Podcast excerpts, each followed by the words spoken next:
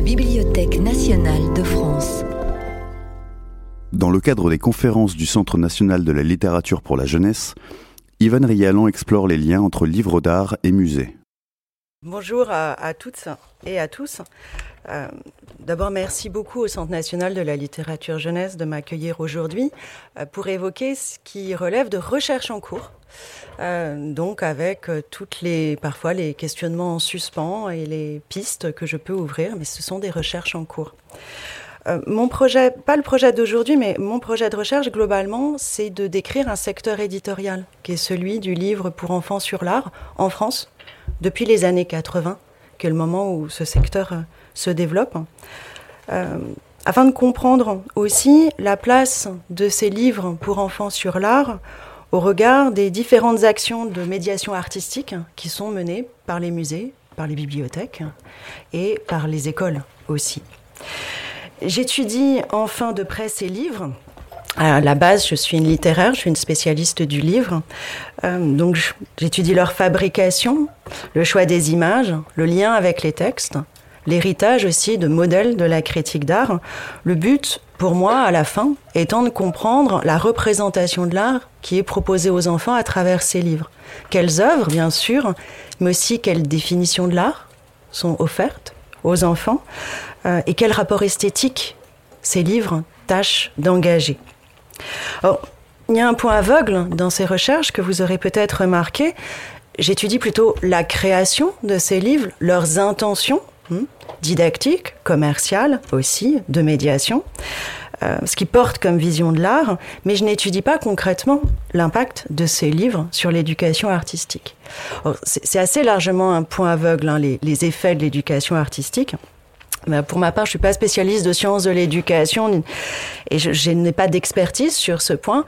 Et c'est aussi pour ça que, pour ma part, euh, je suis très heureuse d'être là, puisque j'espère aussi que dans le dialogue que nous tâcherons de nouer, de la part de beaucoup d'entre vous qui êtes des médiatrices, des médiateurs du livre pour enfants, que vous puissiez bien enrichir mon approche.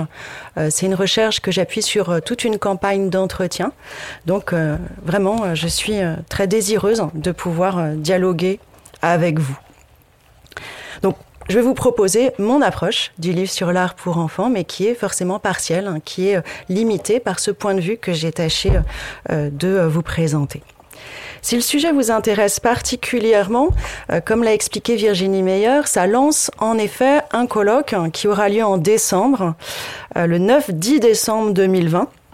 Donc c'est un partenariat, vous le voyez, bien avec l'Université de Versailles, qui est mon université, mais aussi avec le Musée du Louvre et l'École du Louvre, et qui est soutenu bien par la Fondation des sciences du patrimoine, Paris-Saclay, par le CNLJ, par la médiathèque Françoise Sagan, l'heure joyeuse, et le musée de la ville de Saint-Quentin en Yvelines. Donc il y aura deux journées dans deux lieux distincts avec des interventions de chercheuses et de chercheurs, mais aussi de spécialistes des musées français euh, et étrangères, étrangers. Alors, euh, je vous le dis tout de suite, ça va être en visioconférence. Hein. nos spécialistes américains, ils vont pas prendre l'avion malheureusement. Et il y aura des tables rondes qui vont réunir des éditrices, des éditeurs, des autrices, des auteurs et des actrices, acteurs des musées variés autant que je l'ai pu, hein, spécialistes de la médiation ou euh, libraires également. C'est un événement qui sera hybride, hein, puisque la jauge des salles sera toute petite. On sera entre 20 et 30 personnes. Donc il y aura euh, une inscription obligatoire et avec deux possibilités, hein, soit présentiel, soit suivre les conférences sur Zoom. Les tables rondes en plus seront euh, filmées. Donc le programme va être très prochainement diffusé. J'ai eu la confirmation que le musée de Saint-Quentin pouvait nous accueillir hier. Donc c'est pour ça que vous n'avez pas le programme détaillé. Ça sera mes tâches du, euh, du week-end. Donc ça vient très vite. Si vous êtes très pressé, vous pouvez m'écrire. Voilà. Je serai euh, touchée de votre intérêt. Bon, J'entre euh, à présent dans le vif du sujet. Je ne vais pas du tout vous parler de tout le livre sur l'art pour enfants parce qu'en en deux heures et demie, ça serait bien trop bref. J'ai donc choisi un point d'entrée spécifique en lien avec le colloque, qui est la question du musée, du livre pour enfants, euh, du livre comme musée imaginaire pour enfants. Ce thème du musée imaginaire me renvoie en fait à la racine même de mes recherches, puisque ça provient de mon étonnement, ces recherches face à un livre que vous connaissez tous. Peut-être, hein, c'est le best-seller des livres sur l'art pour enfants.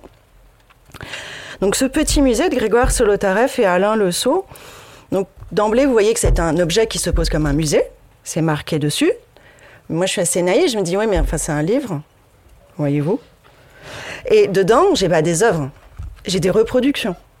Et des reproductions qui sont des découpées, puisque ce sont des détails, et même fort grossis, qui sont un fragment.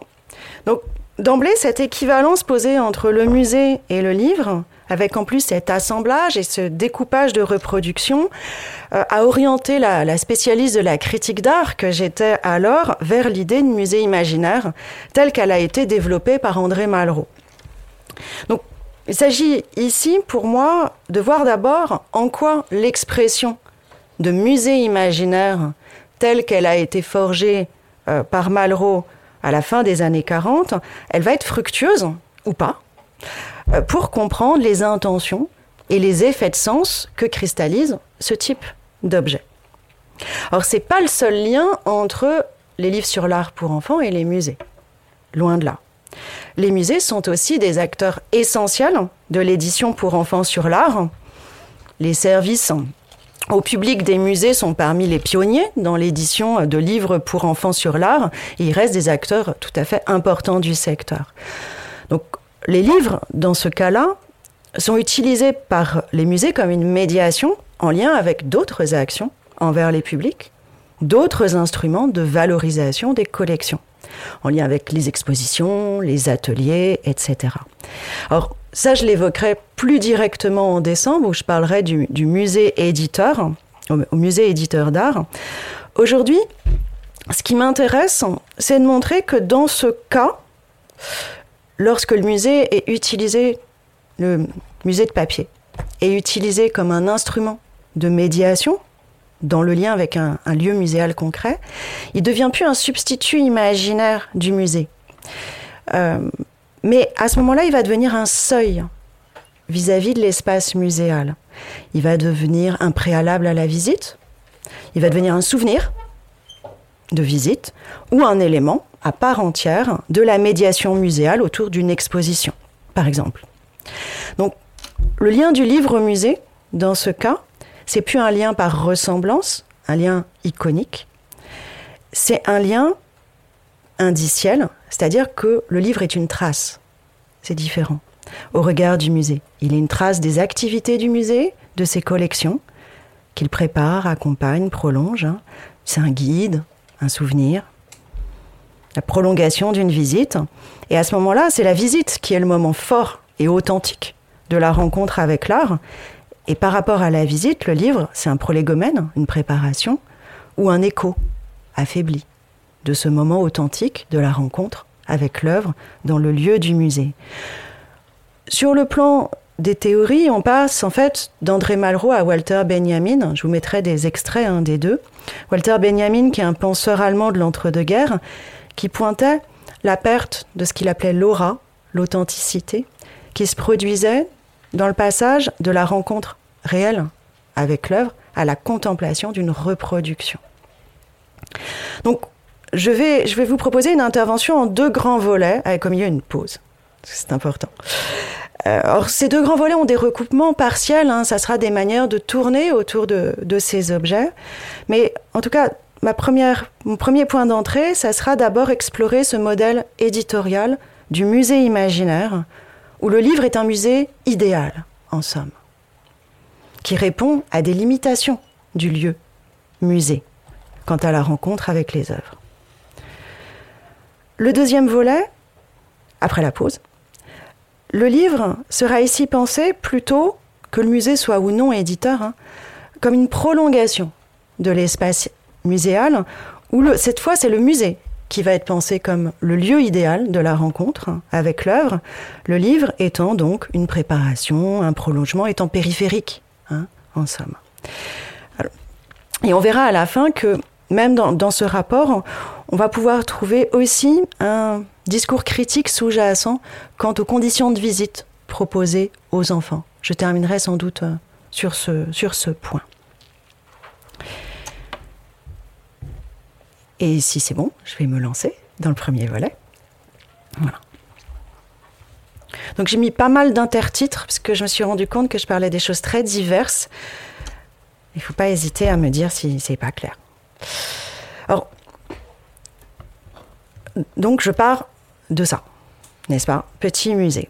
Et à partir de Petit musée, j'ai commencé de façon un petit peu obsessionnelle euh, à regarder quand apparaissait le titre musée dans les livres sur l'art pour enfants. L'emploi de ce terme musée. C'est extrêmement fréquent avec des sens variés. Parfois, musée, ça renvoie à un musée spécifique. Vous avez un livre qui s'appelle Les grands musées du monde, où on vous propose un documentaire sur les musées, concrets, réels. Vous avez aussi l'emploi de musée comme espace d'exposition des œuvres. Le musée de Babar, une après-midi au musée. Ça n'est pas un musée réel, mais le musée est un lieu que les personnages explorent. Ce qui va m'intéresser ici, c'est, ça correspond à la liste que vous avez là et qui est visible surtout pour euh, cette partie-là. Ah non, il y a deux écrans, c'est bien. Euh, là, dans la liste de titres que je vous ai euh, mise, dans cette liste un petit peu serrée, c'est l'emploi du terme musée en tant qu'il propose une collection de reproductions d'œuvres. C'est dans cette acception que le terme m'intéresse ici, hein, c'est dans cette acception que vous avez petit musée, ça renvoie pas à un musée, euh, le Louvre ou un musée, ou un musée, un lieu, ça renvoie à une collection de reproductions. Donc c'est ça qui m'intéresse. Cette appellation, elle est fréquente, elle est persistante. À l'échelle de l'assez brève histoire du secteur, elle apparaît dans des ouvrages pionniers, par exemple dans Mon merveilleux musée de Norzadeh Brenner, qui est sculptrice en 69, dans des livres marquants hein, comme L'imagier de Le Sceau et euh, Solotareff, ou aussi euh, autres références du secteur, le Musée de l'art pour les enfants, livre blanc, livre jaune, qui, sont, qui est publié par Fédon. Et donc ça persiste. Hein. Là, vous avez de 1969 à 2016 pour ces références. Euh, je vous en ai mis une première couverture, un livre de Fontanelle dont je reparlerai chez Palette. Un exemple de ce qu'on voit à l'intérieur. Voilà. Petit exemple donc. Alors, à cette sélection, on peut ajouter des livres qui sont également nombreux ou des collections qui vont stipuler l'équivalence du livre et du musée dans leur texte de présentation. Euh, les quatrièmes de couverture, les catalogues, les sites d'éditeurs.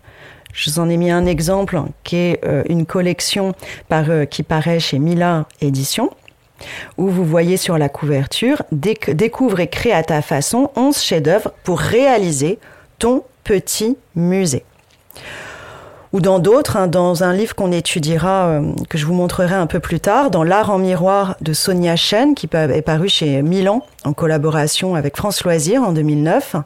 Dans la quatrième de couverture, on peut lire un parcours éblouissant et surprenant dans un musée imaginaire. On a encore d'autres livres qui utilisent des termes proches, comme galerie, ici, dans plusieurs séries, ou exposition. Pour des exemples récents, ça renvoie toujours à des livres animés. Hmm, j'en parlerai un petit peu.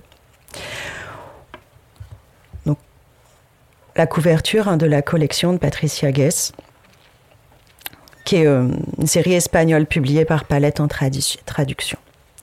Je vais ajouter enfin les collections, collections de peinture et petites collections qui ont été publiés par Autrement Jeunesse dans les années 90 sous l'égide d'Agnès Rosenstiel, la créatrice de Mimi Cracra. Donc il y a 24 titres parus, c'est vraiment abondant. Alors l'équivalence est toutefois un petit peu différente puisque ici collection, ben, ça joue sur la polysémie du terme, collection d'œuvres, collection éditoriale. Mais on a une analogie qui est resserrée sur le couple reproduction-œuvre. Alors que quand j'emploie le terme musée pour ce type d'ouvrage, la substitution, elle est double entre le livre et le musée et l'œuvre et la reproduction. Donc c'est un terme que je trouve plus intéressant. C'est un type de titre qui n'est pas propre aux ouvrages pour enfants. Euh, j'ai mis un exemple hein, qui est le Musée Absolu, hein, c'est titre très très modeste, euh, que Fédon a publié en 2017. Alors le Musée Absolu c'est français, hein, sinon ça s'appelle The Art Museum. Il n'y a pas le côté absolu euh, dans, la version anglaise, c'est français absolu. Alors on peut quand même souligner d'une part que le terme est particulièrement présent dans les ouvrages jeunesse sur l'art, plus que dans les ouvrages adultes à l'heure actuelle en tout cas, et qu'il est bien plus en français que dans d'autres langues.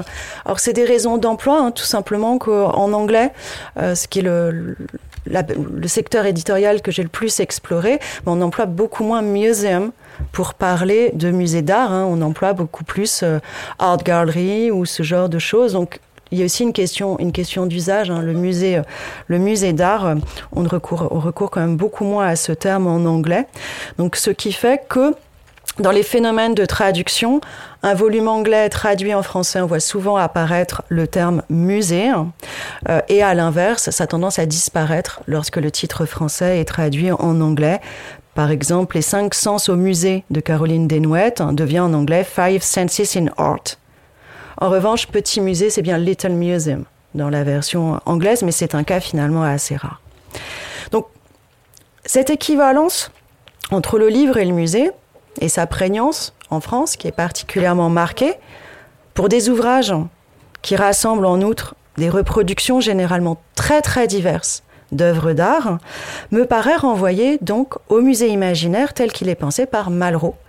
Et je vais ainsi en dire quelques mots de cette notion. Qu'est-ce que c'est le musée imaginaire pour André Malraux? Pour Malraux, le musée imaginaire, ça articule une idée de l'art et une conception du livre illustré. C'est une pensée de l'art particulière, on va le voir, et aussi une conception du livre. Alors, le musée imaginaire de Malraux, ça se rabat pas complètement sur, euh, sur l'objet livre.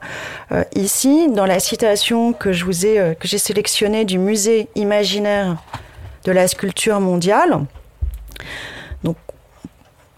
Malraux explique qu'il veut constituer un musée imaginaire, c'est-à-dire de trier. Il souligne la subjectivité du choix. En même temps, il va, cette sélection, elle est l'expression, écrit-il, d'une aventure humaine, avec cette conjonction qu'il crée dans la dernière phrase entre un goût, le musée imaginaire rassemble ce qui séduit notre goût et s'impose à notre sensibilité, quelque chose de subjectif et sensible qu'on retrouvera dans nos livres pour enfants. Et il continue, mais aussi ce qu'appelle en certains d'entre nous un besoin fondamental avec cette idée que ce choix subjectif renvoie à l'art avec une majuscule. Donc, le musée imaginaire, il découpe dans la totalité des arts mondiaux, ça c'est important, l'ensemble des œuvres qui vont agir sur la sensibilité d'un individu ou d'une époque, avec l'idée d'un choix subjectif, mais en même temps, de façon très typique à la pensée d'André Malraux, il y a toujours un passage au collectif. C'est Malraux, il pense nous toujours. Son jeu est un nous et ce nous, c'est la France. Donc, c'est ça qui veut dire. Ce qui veut dire, c'est que ces choix subjectifs s'inscrivent dans une, dans une aventure humaine commune, voilà, qui est l'art. Ce qui veut dire que tout subjectif qu'il soit, cet échantillon, il est pertinent pour dire l'art avec une majuscule. Hmm. Donc, ça, c'est indépendant de la pensée d'un livre.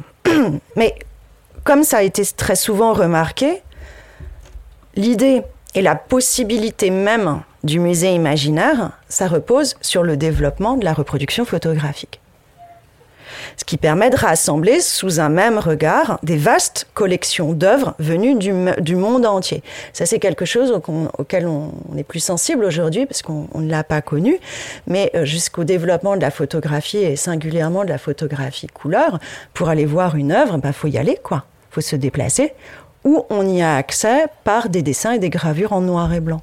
Donc ça donne un accès à l'art très différent, une sensibilité accrue au dessin, par exemple par rapport à la couleur qui est peu vue. Donc une vision de l'art qui est tout à fait différente.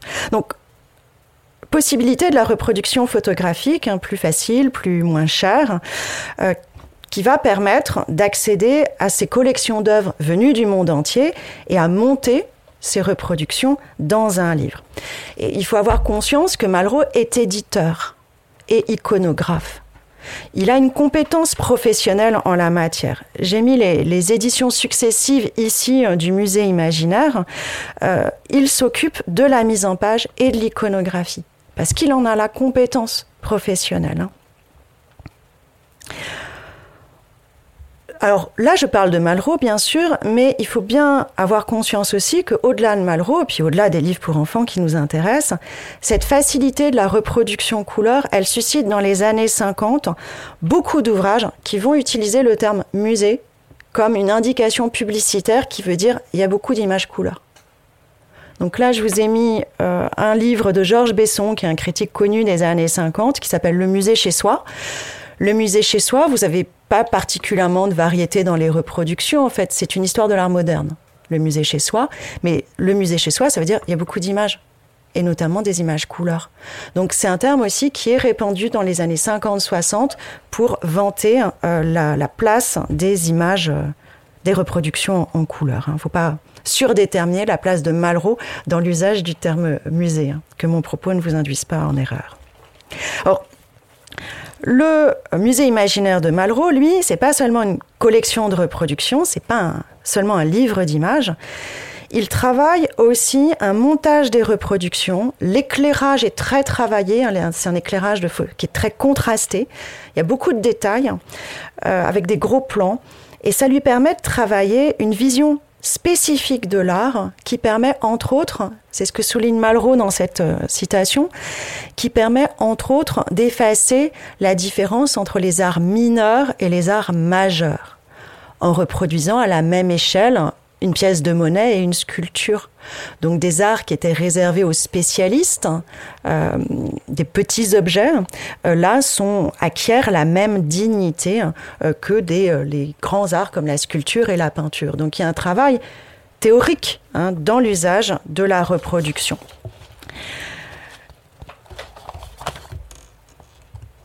Là, je vous ai mis, pour m'éviter de les citer lourdement, les références théoriques que j'utilise pour traiter de, Malraux. Louise Merzo, dans l'article que je cite là, elle va montrer ainsi qu'il y a une vraie pensée visuelle qui est euh, produite par ce travail des reproductions. Des reproductions.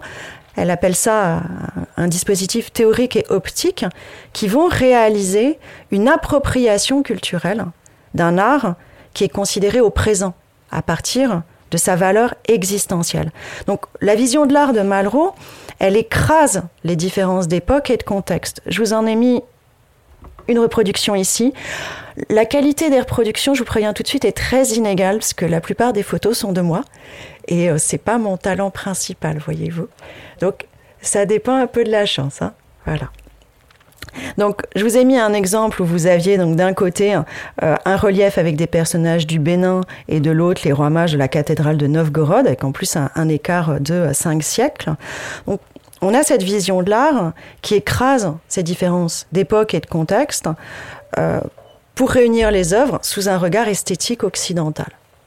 C'est quelque chose qui a d'ailleurs été très critiqué hein, chez, Malraux. Euh, et il met euh, Malraux notamment entre parenthèses la valeur originellement cultuelle des œuvres pour rassembler sous cette, sous cette étiquette toute moderne d'art. Donc, les livres de Malraux, ils portent une saisie spécifique de l'art et de son histoire sur lequel je m'attarde pas plus, parce que ce qui, de l'idée du musée imaginaire, va se diffuser dans le secteur éditorial, et plutôt un nouveau type d'album, pourrait-on dire, euh, qui met en œuvre un vrai décloisonnement culturel. Donc ça, Malraux y œuvre, il n'est pas le seul, hein, euh, mais c'en est un jalon important d'avoir ce décloisonnement culturel des formes d'art euh, dans le livre de reproduction. Et c'est ce qu'on va retrouver tout à fait dans le livre pour enfants. Donc je vais revenir au livre pour enfants après ce petit détour. Donc au-delà même des livres, les livres pour enfants, Au lieu de la même des livres intitulés musées, de fait, à partir du moment où le livre sur l'art pour enfants ne va pas proposer une approche monographique sur un artiste, le livre pour enfants va souvent, même généralement, mêler des reproductions d'œuvres très éloignées dans le temps et l'espace. Je vous mets ici un exemple d'un livre sur l'art qu'on considère comme pionnier à bien des égards, qui a été euh, créé par Pierre Belvès et François Matter c'est publié par Gauthier Langros, mais ça vient des, ateliers euh, pour les moins de 13 ans du musée des arts décoratifs. Et pour les animaux, il met face à face le lièvre de Dürer et un coq de Picasso. Dans la section animalière qui ouvre, qui ouvre le livre on a généralement des reproductions très éloignées dans le temps, dans l'espace, qui sont rapprochées, comme ici, page de gauche, page de droite, par la mise en page, avec un jeu souvent sur, euh, sur l'écart maximal. En somme, à partir du moment où le livre se donne pour projet de présenter à l'enfant l'art, dans sa généralité, on ne va pas retrouver, ou peu, une approche chronologique, qui est souvent rejetée explicitement par les auteurs, on va plutôt retrouver une recherche de confrontation d'où devrait surgir pour l'enfant, plus ou moins intuitivement, une perception d'une essence de l'art. Je vous en donne un exemple d'un très beau livre qui est celui de Claire Darcourt, le titre est parlant d'ailleurs, du coq à l'âne. Hmm. Les animaux racontent l'art. Donc ici, une mouche de la l'âne, en fait c'est une mouche toilette, c'est des toilettes, euh, d'un côté et euh, une nature morte euh, de Flegel de l'autre. Et elle explicite ce projet dans sa quatrième de couverture. Donc, comment la même bête a été croquée donc, par des artistes divers, comment les représentations de l'animal, thème commun à tous les arts, se rencontrent ou s'opposent au fil des siècles et à travers le monde. C'est ce que vous propose de découvrir ce livre à travers des face-à-face, étonnants, spectaculaires, féroces, drôles émouvant, une école du regard, qui est aussi une histoire mondiale de l'art. Alors c'est une histoire mondiale de l'art, mais il n'y a rien d'historique. Parce que ce n'est pas, pas chronologique, ou alors c'est une saisie de l'histoire tout à fait spécifique et, et, euh, originale. Ce modèle du musée imaginaire, qu'on pourrait appeler euh, le, musée, le modèle du coq à l'âne, moi j'aime bien dire le modèle du carambolage, il domine dans les ouvrages qui concernent les tout petits, comme ceci, où le genre roi, c'est l'imagier thématique ou alphabétique. Donc ça favorise hein, ces rencontres. Donc j'en ai donné un exemple, le musée des nombres, c'est la série de, de, Caroline Desnouettes. Ça change après quand on a des enfants lecteurs. Hein. Faut pas euh, non plus, euh, je veux pas vous induire euh, en erreur. Lorsque pour les enfants lecteurs, j'ai pas fait encore de comptage précis puisque j'ai un corpus qui compte des milliers de, de titres. L'approche dominante pour les enfants lecteurs me paraît rester monographique, avec en se coulant bien sûr dans les différents genres de la littérature jeunesse, albums, romans, euh, livres documentaires, livres d'activité. Donc domination plutôt monographique. Depuis 1980, j'ai fait des comptages précis pour Van Gogh par exemple. On a 47 ouvrages sur Van Gogh. On en a au moins 52 sur Picasso. Là, j'ai pas terminé tout à fait mon comptage. Et j'estime mon corpus actuel, qui augmente tous les jours, euh, à plus de 1500 titres. Voilà. Donc, c'est des proportions 47 sur 1500, c'est pas énorme. Mais en termes de monographie, je pense qu'on est vraiment, enfin, on est dans une très large domination. Alors, il y a aussi des histoires de l'art, bien sûr. Mais ça, c'est très minoritaire. Euh, on a aussi des palmarès, les dix plus grands chefs-d'œuvre, les dix meilleurs peintres, etc. chez des éditeurs assez grand public, hein, dans ce cas assez, euh, assez spécifique, qui visent nettement à augmenter la culture générale, hein, où il y a une promesse de culture générale dans ce cas. Dans le cas des livres qui utilisent le terme musée, que j'explore euh, donc maintenant, l'usage du terme s'accompagne de l'idée d'une appropriation subjective, qui est souvent formulée par le possessif mon ou l'adjectif petit. Alors je vous ai montré le... Je vous ai apporté le, le, duo dans mon petit musée. Voyez? Alors je ne peux pas le faire passer parce que tout ça, même si je me désinfecte 12 fois les mains, on ne peut pas. Donc petit coffret et avec des petits imagiers thématiques. Dans mon petit musée, on fait des grimaces. C'est préféré de mes enfants. Voilà, petit. Voilà.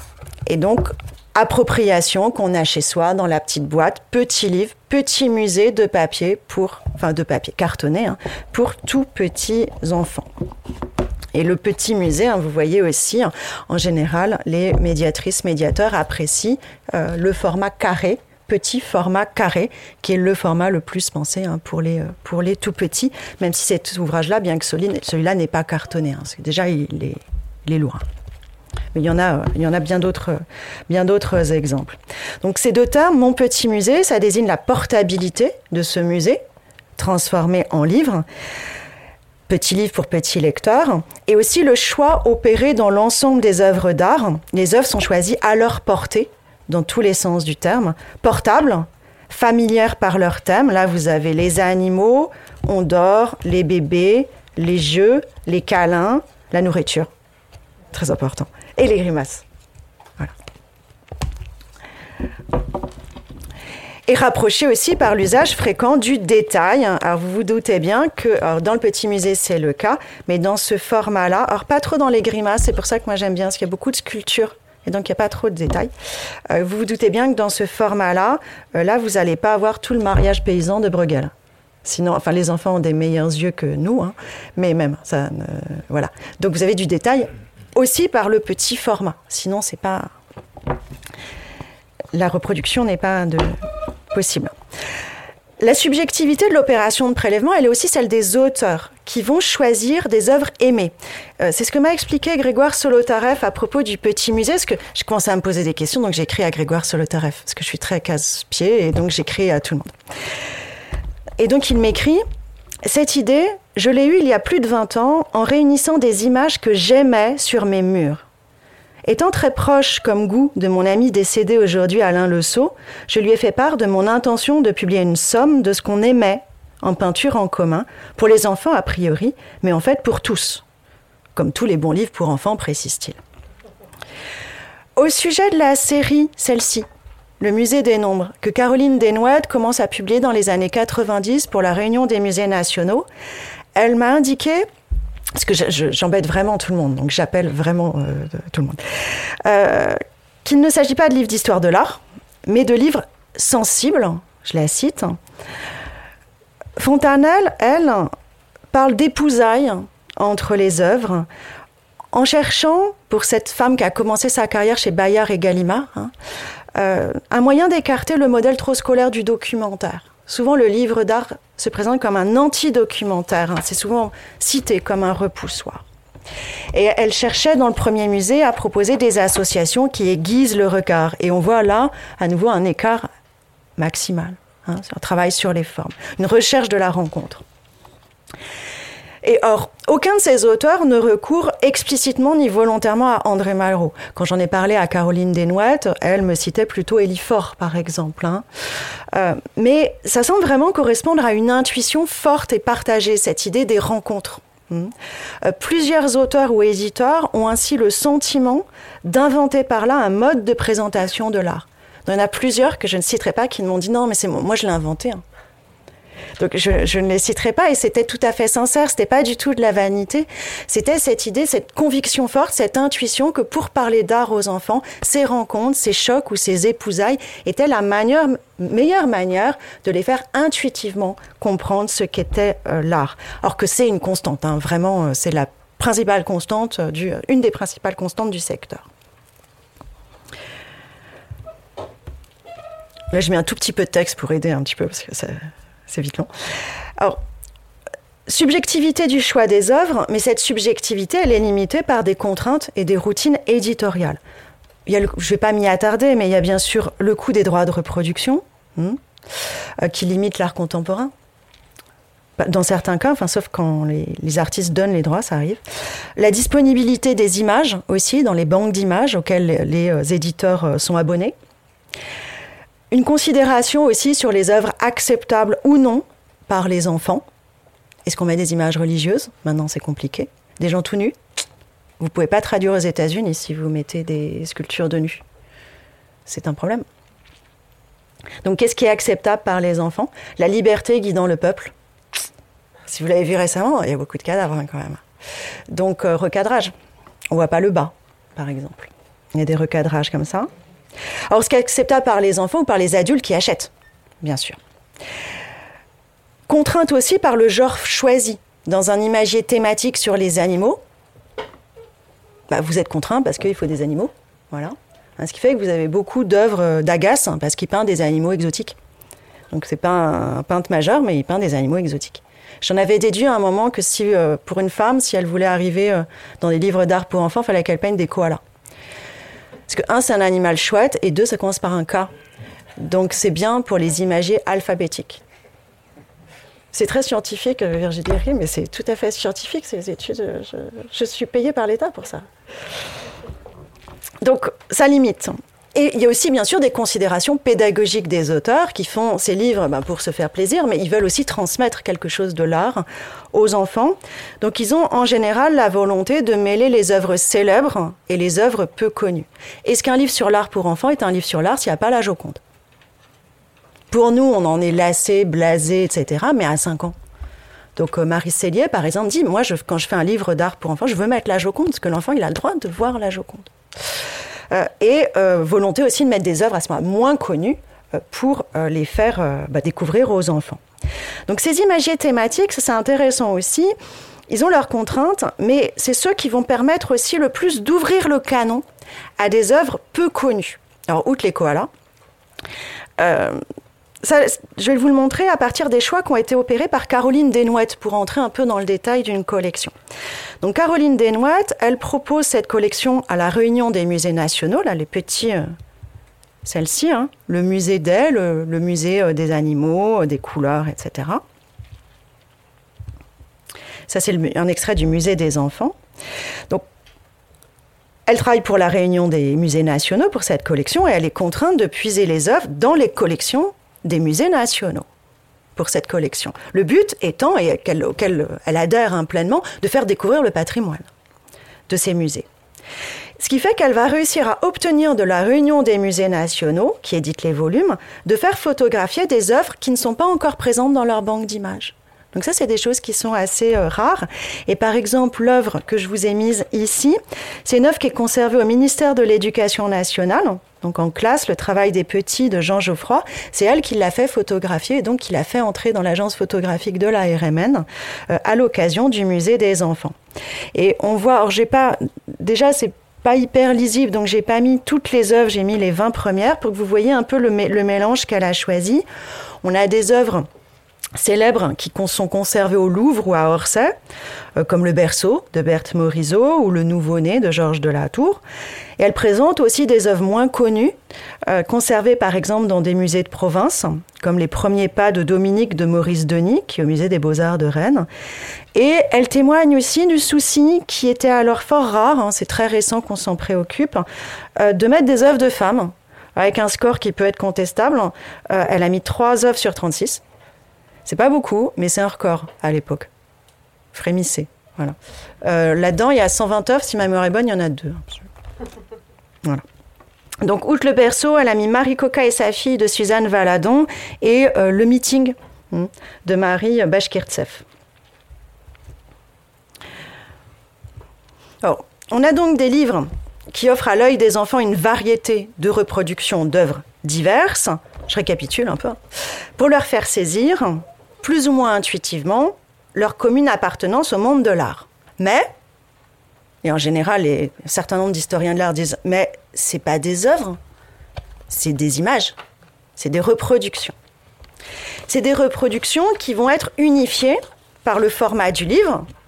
Là, elles ont toutes le même format, hein, les images, hein. alors que les œuvres d'origine, non. Elles sont unifiées par le format du livre et l'aspect du papier.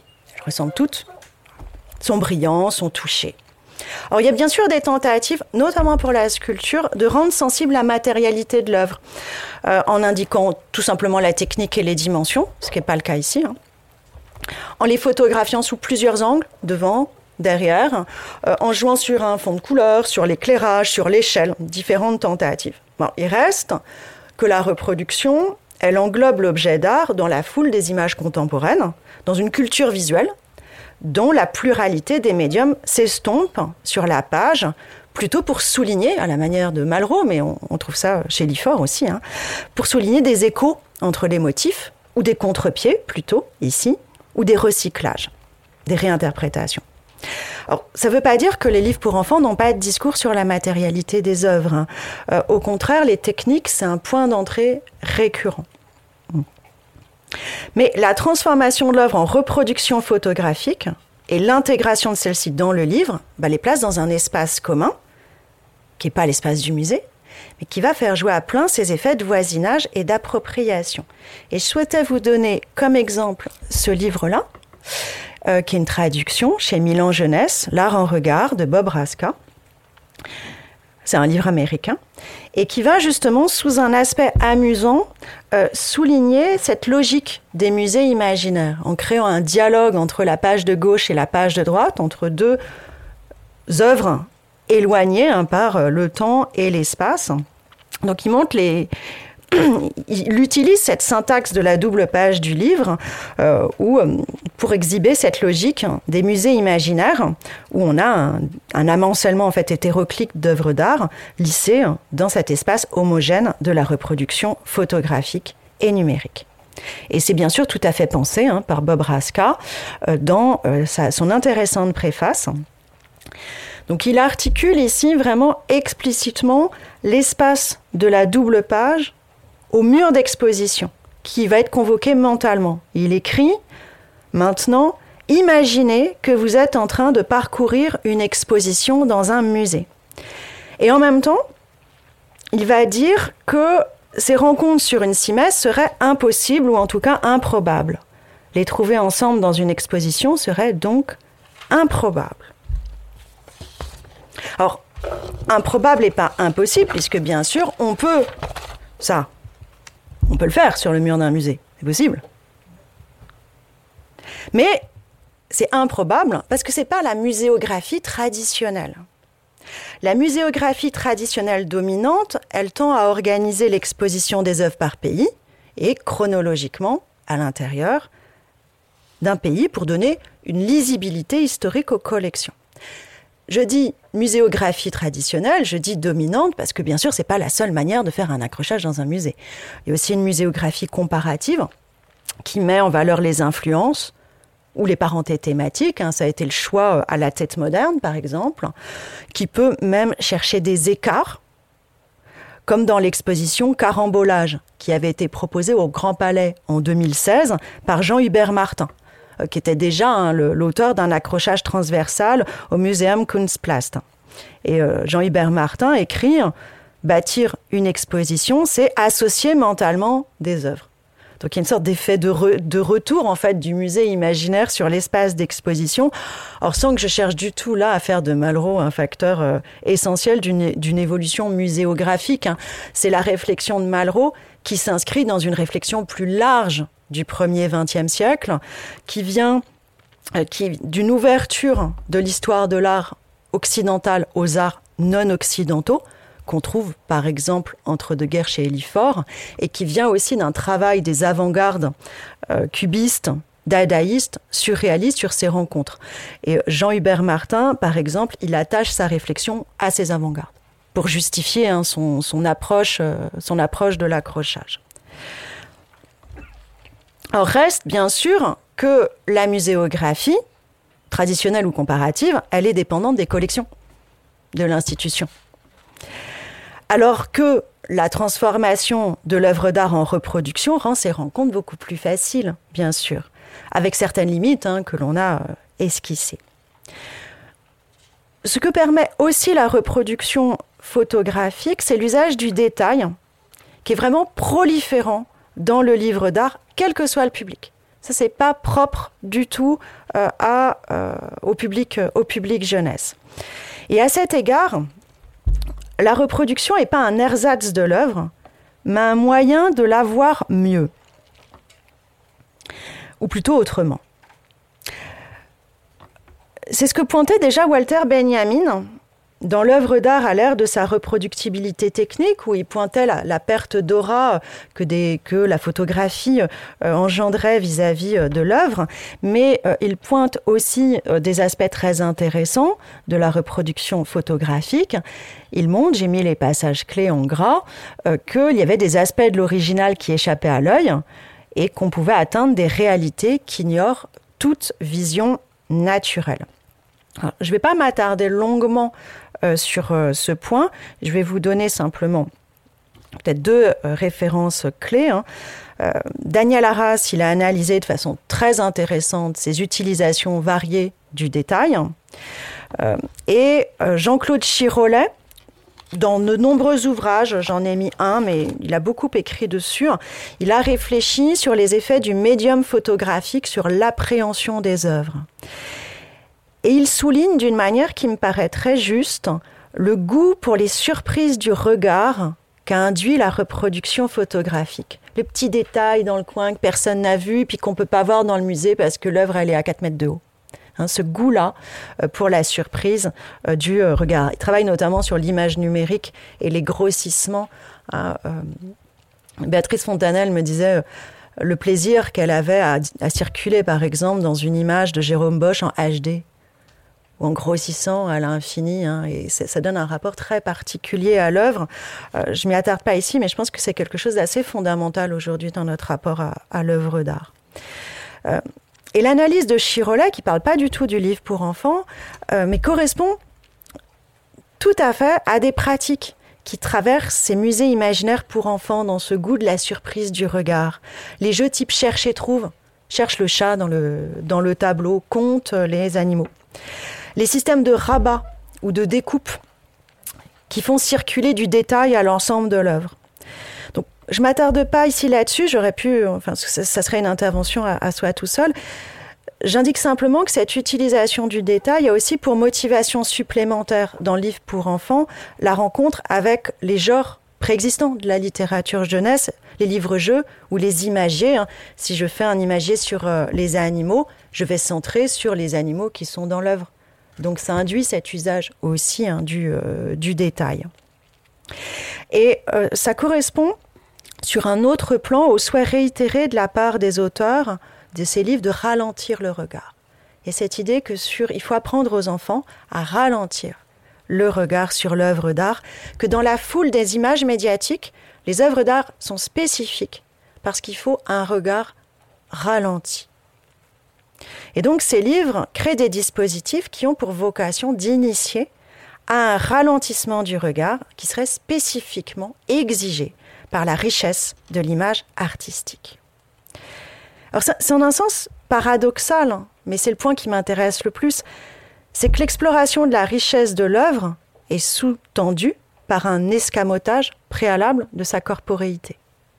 Pour la voir mieux, je la réduis à une planéité. Mais ça permet aussi de comprendre que si certains de ces livres se contentent tout à fait de proposer des albums de reproduction, hmm, ce qui n'est pas sans effet sur la perception ni des œuvres ni de l'art, d'autres vont exploiter tout à fait consciemment les propriétés de la reproduction et du livre pour proposer, à travers ce dispositif, une expérience spécifique de l'œuvre d'art qui va être distincte de la visite en musée.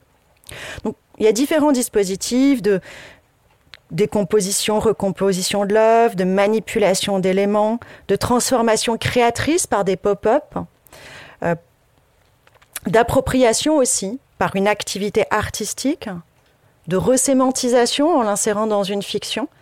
Je fais regarder l'œuvre parce que j'en fais une fiction, le point de départ d'une fiction. Je vais en développer un exemple qui est la collection L'art en jeu. Parce que tout le monde, j'entends l'arrangeux, bah oui, tout le monde attend, bah l'arrangeux, quoi, comment faire sinon? Euh, Elle a l'intérêt d'être une collection pionnière et ça reste une référence majeure du secteur. Et en plus, les liens avec l'institution muséale me permettront de voguer vers mon deuxième volet et vers la pause. Je vous ai mis sur le diaporama les 12 premiers titres. En tout, vous avez eu 33 volumes de 85 à 98 il y a eu un, 34e à part hein, sur euh, La Fontaine Igor Stravinsky, euh, paru de façon isolée en 2007. Mais donc, on est 85-98, hein, c'est vraiment la période de parution. Cette collection elle est née des ateliers pour enfants organisés par la plasticienne Sophie Curtil au Centre Pompidou. Donc, c'est une collection qui s'articule sur son expérience, avec son expérience de l'animation et de la création de mallettes pédagogiques pour l'atelier des enfants. Et elle l'indique, hein, euh, elle explique qu'on va retrouver dans la collection le même travail de guidage du regard. Mais en même temps, elle explique aussi que l'idée de créer un livre naît d'une frustration quant à l'insuffisance du mot pour parler des œuvres. D'une frustration face à ce qu'on appelle euh, la médiation humaine hein, dans le musée, face à l'œuvre. Le livre, lui, c'est un objet qui se regarde, qui, qui montre. Et pour elle, il y a une adéquation entre ce médium, le livre, et l'œuvre alors qu'il y aurait un écart beaucoup plus grand dans le musée entre l'œuvre exposée et la parole vivante. Le volume harpe serait le premier projet, hein, même si c'est le troisième, si je vous remontre, c'était le troisième volume publié, mais elle explique que c'était le, premier, euh, premier projet. Donc, elle raconte, Sophie Curtil, avoir photographié Pépin Géant, la sculpture d'arpe, et inventer une maquette avec pour principe la découverte progressive d'une œuvre par l'image, l'analyse des moyens plastiques, la démarche ludique avec introduction de manipulation. Elle a beaucoup écrit sur son travail. Je vous ai mis l'article que je juge le plus long, le plus riche, le plus intéressant selon moi, si vous souhaitez vous y reporter les auteurs de la collection sont souvent des plasticiens. C'est le cas de Sophie Curtil, de son mari Milos Vach et euh, du couple Okuyama, hein, Catherine Prats Okuyama et son mari Kimito Okuyama, qui signent à eux quatre 20 des volumes de la collection. 20 hein, sur 34. Euh, la maquette, c'est ainsi une idée d'auteur, d'auteur et de plasticien et de médiateur. Hein. Euh, et le livre sur l'art n'y est pas un livre d'images. Vous voyez, c'est très. J'ai rien contre le petit musée, hein, mais c'est un livre d'images. Voilà. Ça, c'est pas un livre d'images. C'est autre chose. C'est pensé complètement différemment. C'est un dispositif matériel qui, qui flirte en fait avec le livre d'artiste. C'est une maquette qui va proposer la mise en scène d'une œuvre en la décomposant et la recomposant à travers la succession des pages dans un jeu de voilement-dévoilement qui entretient une curiosité, presque un suspense, de pair avec un texte qui va interroger, suggérer, recourir à la métaphore et un imaginaire souvent sensoriel. Donc sur Pépin géant, sur la page de droite, j'ai une succession de photographies en noir et blanc qui va nous faire tourner autour de la sculpture. Tandis que sur la page de gauche, j'ai un jeu de découpe qui va euh, placer l'œuvre dans des décors. Par exemple ici, un arbre, un paysage de neige, un bord de mer.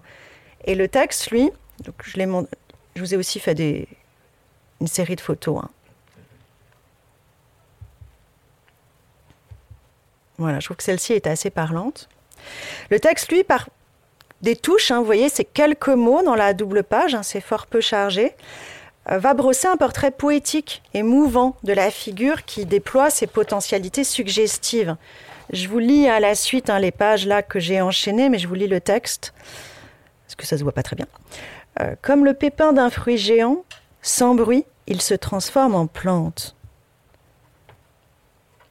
Et quand il ouvre les bras, on aimerait grimper sur ses épaules. Qui est donc le pépin géant? Assis sans bouger comme un bonhomme de neige, il nous promène à travers les saisons. Dans la collection L'art en jeu, chaque dispositif est singulier et va être adapté à l'œuvre et à l'appréhension que les auteurs veulent en proposer.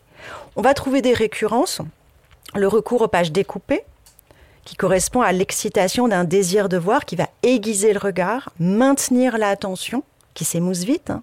C'est un vrai jeu de pipe chaud qui repose sur cette décomposition de l'œuvre, mettant en évidence sa construction ou le projet de l'artiste. Ici, la polysémie de la sculpture d'Arp. Hein. Euh, Arp, c'est un sculpteur qui pense l'art comme germination et dans, un, dans une perspective naturelle. Hein, la sculpture comme une forme naturelle, organique.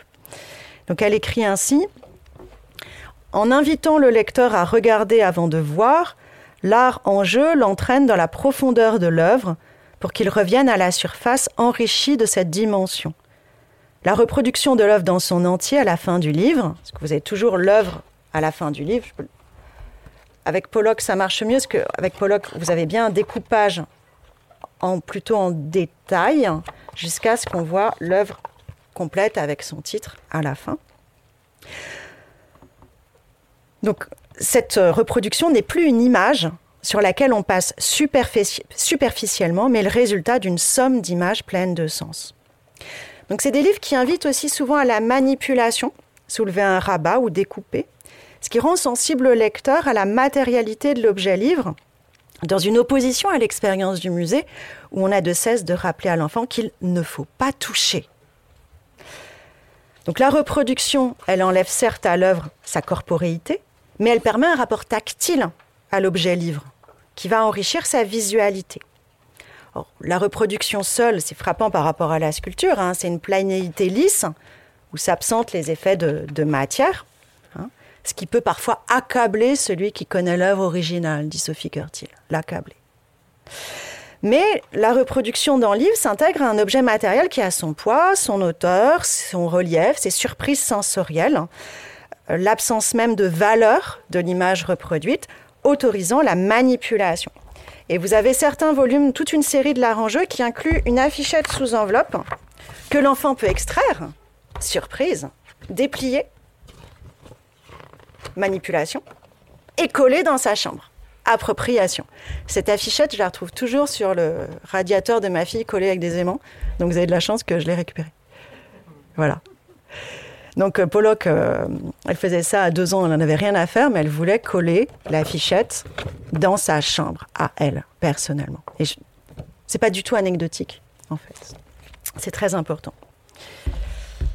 Sophie Curtil souligne ainsi l'autonomie du livre sur l'art par rapport à la visite au musée.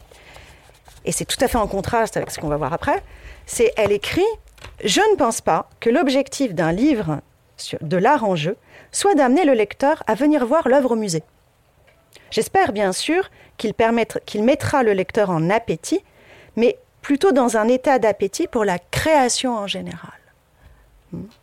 Et en prenant acte de l'abondance des images et de leur circulation, elle intègre la collection qu'elle a créée à un projet global d'éveil aux images. Donc j'ai fait un petit récap, euh, c'est mon récap pré-pause. Et après,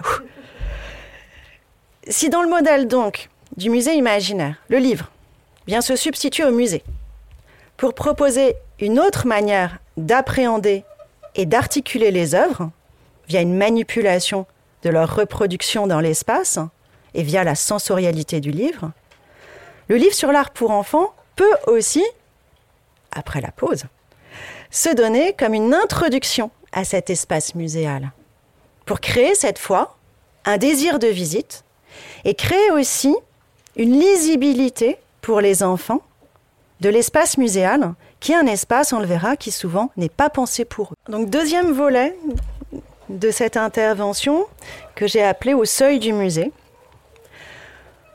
Donc, juste avant la pause, on voyait que Sophie Curtil soulignait que, au regard de la formation, la formation du regard et de la connaissance de l'art, elle soulignait non seulement la spécificité du médium livre et ses qualités, mais aussi son autonomie au regard du musée. Mais sa position, elle est originale, vraiment. Euh, les créatrices de livres pour enfants sur l'art que j'ai pu rencontrer voient souvent le livre comme une préparation à la rencontre avec l'œuvre, voire comme un pis-aller.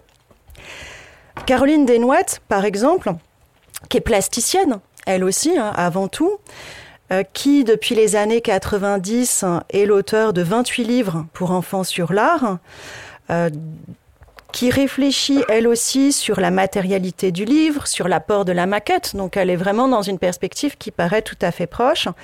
Elle raconte que le projet de son premier livre, qui était Le Musée des couleurs, publié par la RMN en 96, s'inscrivait dans une démarche qu'on peut vraiment qualifier de compensatrice. En fait, elle n'arrivait pas à trouver le temps d'emmener ses enfants au musée, comme elle l'avait été elle-même euh, été euh, par ses, parents et sa grand-mère. Et c'est pour ça qu'elle a eu l'idée de bricoler un musée de papier avec des feuilles canson et des photocopies couleurs. Donc elle fait ça d'abord pour ses enfants. Et après, elle a l'idée de le porter à la RMN. Une autre auteure qui est Véronique Antoine Andersen. Alors Véronique Antoine Andersen, elle a travaillé au musée en herbe. Elle était chargée de la médiation des publics.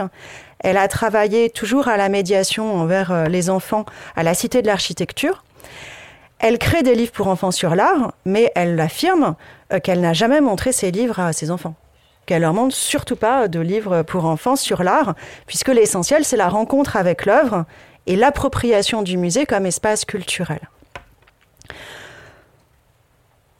Donc, ce fossé qu'établissait euh, Walter Benjamin entre l'expérience de la rencontre authentique avec l'œuvre unique, située dans une tradition, et de l'autre, la contemplation de sa reproduction technique, un fossé qu'il établit entre les deux, ça sous-tend en réalité la conception du livre d'art pour enfants de la part de bien des éditeurs et des auteurs pour qui il s'agit, par le livre, d'amener l'enfant au musée. C'est un argument commercial dans des catalogues, etc. Euh, je vous ai mis ici le catalogue 2017 de la collection Pont des Arts, qui est édité par l'Élan Vert et le réseau Canopé de l'éducation nationale. Et son catalogue, je vous ai entouré. Euh, je vous ai entouré le, morceau qui nous intéresse. Euh, le catalogue explique que les albums invitent l'enfant à voir l'œuvre en vrai, c'est des albums qui permettent une visite ludique au musée et vous avez des, citations, des témoignages de parents satisfaits euh, à l'appui de, de, cette promesse commerciale. Donc, ce qui fait que je vais vous proposer en, guise de transition hein, euh, une petite réflexion sur ce que j'ai appelé des musées mimés pour voir comment, euh, dans euh, ces livres, c'est ce que j'ai appelé ces musées mimés, on va avoir en même temps et de façon assez ambivalente une exploitation des propriétés du livre et en même temps euh, un renvoi au musée, euh, montré comme l'expérience fondamentale. Donc j'ai pris premier, premier exemple que je vais euh, traiter un petit peu plus rapidement. Euh, c'est ma première histoire de l'art de Béatrice Fontanelle. Je vous ai montré mon premier musée pour le moment. C'est un autre ouvrage dont j'ai une image très moche. Je m'en excuse, aussi auprès de, de Béatrice Fontanelle. Euh, donc ça, c'est ma première histoire de l'art. Ma première histoire de l'art, c'est un livre qui est paru en 2008. 2008, pour ceux qui enseignent, ça peut leur faire un petit écho. C'est le moment où l'histoire de l'art entre dans les programmes de l'élémentaire. Donc à ce moment-là, il y a un certain afflux éditorial euh, d'ouvrages pour enfants avec cette approche historique qui était relativement absente. Hein. Donc elle publie ma première histoire de l'art chez Palette en 2008 qui connaît, euh, trois, euh, qui connaît trois éditions, 2008, 2009 et 2014. Elle avait déjà, Béatrice Fontanelle, adopté le format à l'italienne pour la série Mon premier musée. Et elle suggère que le succès fort de ma première histoire de l'art tiendrait en partie à ce format à l'italienne qui donne l'impression, je la cite, d'être dans une galerie de musée. Le texte a été mis en page par le graphiste avec qui elle travaille très généralement, qui est Loïc Legal. Donc ce texte a été mis sur une sorte de socle, dit-elle, avec beaucoup de blanc, pour que les œuvres respire et pour elle, l'alignement des œuvres ferait de la page une simèse. Alors c'est une analyse que je trouve intéressante parce qu'elle montre à la fois à quel point Béatrice Fontanelle, elle est sensible au livre comme objet. C'est une analyse de la matérialité du livre. Euh, Béatrice Fontanelle, elle a donc commencé comme journaliste à Bayard. Elle a été iconographe et comme iconographe, elle a travaillé sous la direction de Pierre Marchand, à Gallimard et elle a participé au développement de découvertes Gallimard et de ses différentes, de ses différentes déclinaisons pour les plus jeunes. Et ces collections, comme les racines du... Enfin, il y en a d'autres pour... Euh, comme des, là, le nom ne revient plus, mais ça commence. Je perds, je perds mes noms propres, etc. au fur et à mesure que ça avance, hein, je vous préviens. Euh, donc, c'est des collections qui étaient caractérisées par l'abondance et la variété des manipulations de l'image. Hein.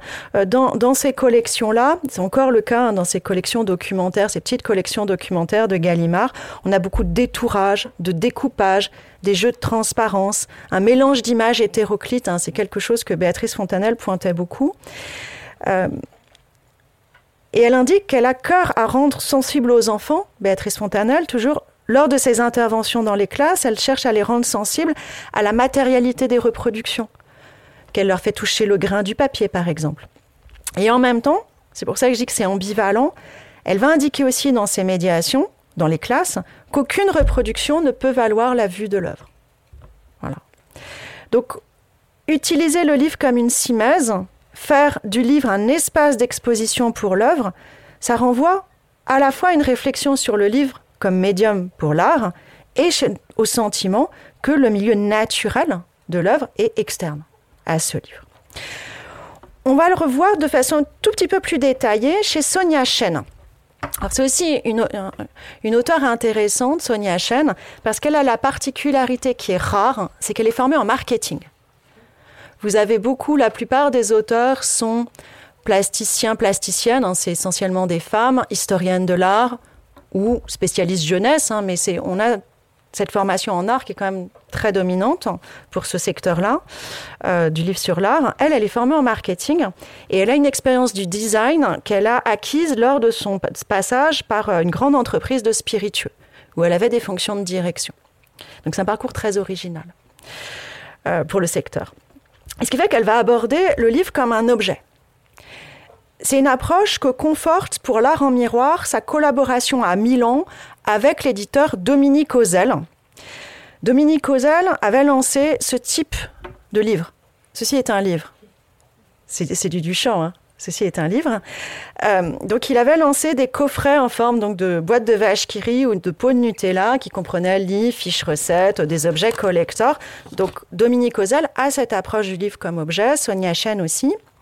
Mais elle souligne, Sonia Chen, euh, que l'une des idées fondamentales à l'origine de l'art en miroir, c'est avant tout de donner envie aux enfants d'aller au musée. Et à la fin du livre, dans les informations utiles, le lecteur est renvoyé explicitement au musée où sont les œuvres. C'est une incitation explicite. Hein. Et ce qui fait que le livre ne semble pas pouvoir proposer une expérience esthétique autonome, voire authentique. Elle emprunte l'épigraphe du livre à Pontus Sultan, le premier directeur de Pompidou. On la voit ici. Euh, donc cette épigraphe, elle pointe le projet du livre. Hein. Ce que veut montrer Sonia Chen, c'est que l'art vit à travers les réinterprétations que les artistes font des œuvres de leurs prédécesseurs.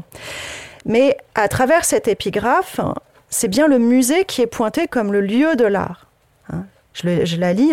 Les musées sont pour moi des lieux où les œuvres du passé, devenues mythiques, dorment, vivent d'une vie historique, en attendant que les artistes les rappellent à une existence réelle. De ce fait, si vous vous en souvenez, j'avais dit que dans la quatrième de couverture, on trouvait pour ce livre l'expression musée imaginaire. Dans ce texte de la quatrième de couverture, musée imaginaire, ça me semble, il ne faut pas le prendre dans le sens malrussien. Je vous, je vous relis euh, cette petite euh, phrase. Euh, dans la quatrième à la quatrième de couverture, on trouve un parcours éblouissant et surprenant dans un musée imaginaire pour mieux comprendre l'art et son évolution. Donc ici, le musée imaginaire, c'est pas cette, cet autre espace de l'art où les œuvres se rencontrent suivant une syntaxe qui n'est pas celle de l'œuvre exposée, qui n'est pas celle de l'œuvre dans le musée. Musée imaginaire, ici, ça devient la fiction d'un espace muséal que la maquette vient mimer. Et vous voyez, si vous êtes attentif là, il y a une petite plainte en bas. Hein. L'idée de la maquette est de Dominique Ozel, je le précise. Et vous avez un vrai jeu de trompe-l'œil. La couverture présente des œuvres encadrées. Bon, ça c'est classique, œuvre encadrée avec la, couverture est trouée. Mais euh, ce qui ne l'est pas, c'est vous avez euh, cette plainte qui euh, parcourt tout le bas des pages. Et vous avez des photographies de spectateurs. C'est les salariés de Milan et leurs enfants. Donc celle-ci est la plus parlante. Et ici, c'est le graphiste. Voilà. Donc on les montre, ils sont, vous avez des œuvres qui sont là avec leurs spectateurs dans un espace, hein, dans une page en trompe-l'œil. Donc ce qui incite à se penser comme un spectateur plutôt qu'un lecteur. Mais ce n'est pas simplement une analogie entre la lecture et la visite du musée qui se ferait par l'identification avec ces silhouettes. Euh, vous avez aussi un travail sur le format de la page qui est plié jusqu'à proposer par cette technique le triplement de la largeur du livre pour cette double page. Alors, je vais essayer de la montrer correctement. Est-ce que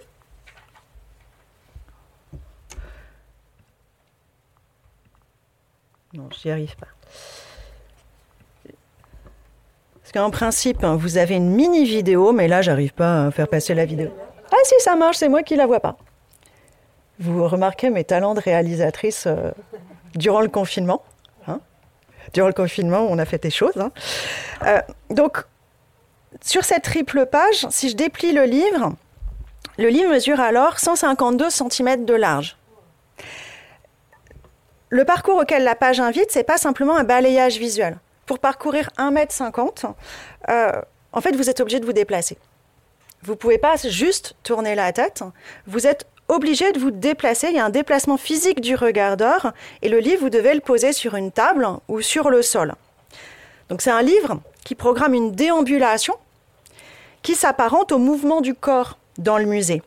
Et posé sur la tranche, là aussi, vous voyez que je m'amuse quand même beaucoup euh, à faire des photos, euh, que posé sur la tranche, le livre produit une sorte d'englobement physique. Et qu'en plus, les petits personnages, hein, si vous mettez au ras, vous avez euh, vraiment un, effet d'enveloppement, comme dans un espace, comme dans une pièce de musée. Donc, à ces pages pliées, qui permettent donc d'accroître la surface de contemplation, s'ajoute l'insertion de rabats collés plus classiques hein, qui permettent de cacher des interprétations différentes d'un même tableau. Euh, par exemple, page 38-39, vous avez confronté euh, les maras au balcon de Goya, hein, euh, sur la page de gauche. À droite, vous avez l'hommage de Manet, le balcon. Et si vous soulevez un rabat, vous avez la réinterprétation par Magritte du tableau de Manet, où les trois personnages au balcon sont remplacés par des cercueils. Donc c'est souvent utilisé comme ça, où vous avez un rabat qui cache une interprétation plus contemporaine euh, de l'œuvre.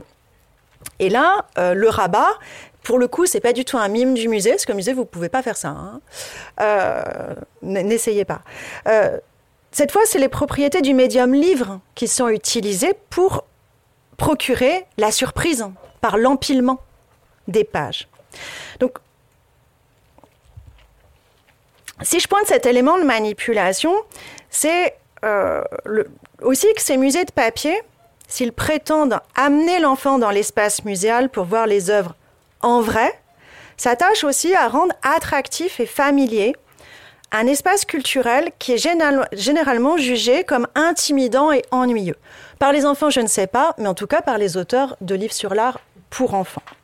C'est ce que soulignait Daniel Giraudy et Henri Bouillet dans le Musée et la vie en 1977, ils partaient de ce constat-là à une époque où les dispositifs de médiation pour les enfants euh, étaient à leur balbutiement.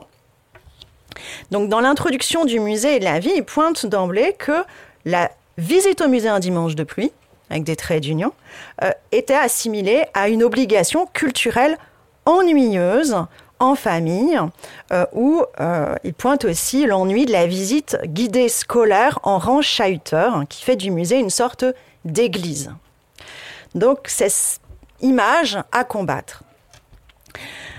Claire Merleau-Ponty, qui est l'une des trois fondatrices du musée en herbe, qui a été créé en 1975, on est dans les mêmes, euh, les mêmes années.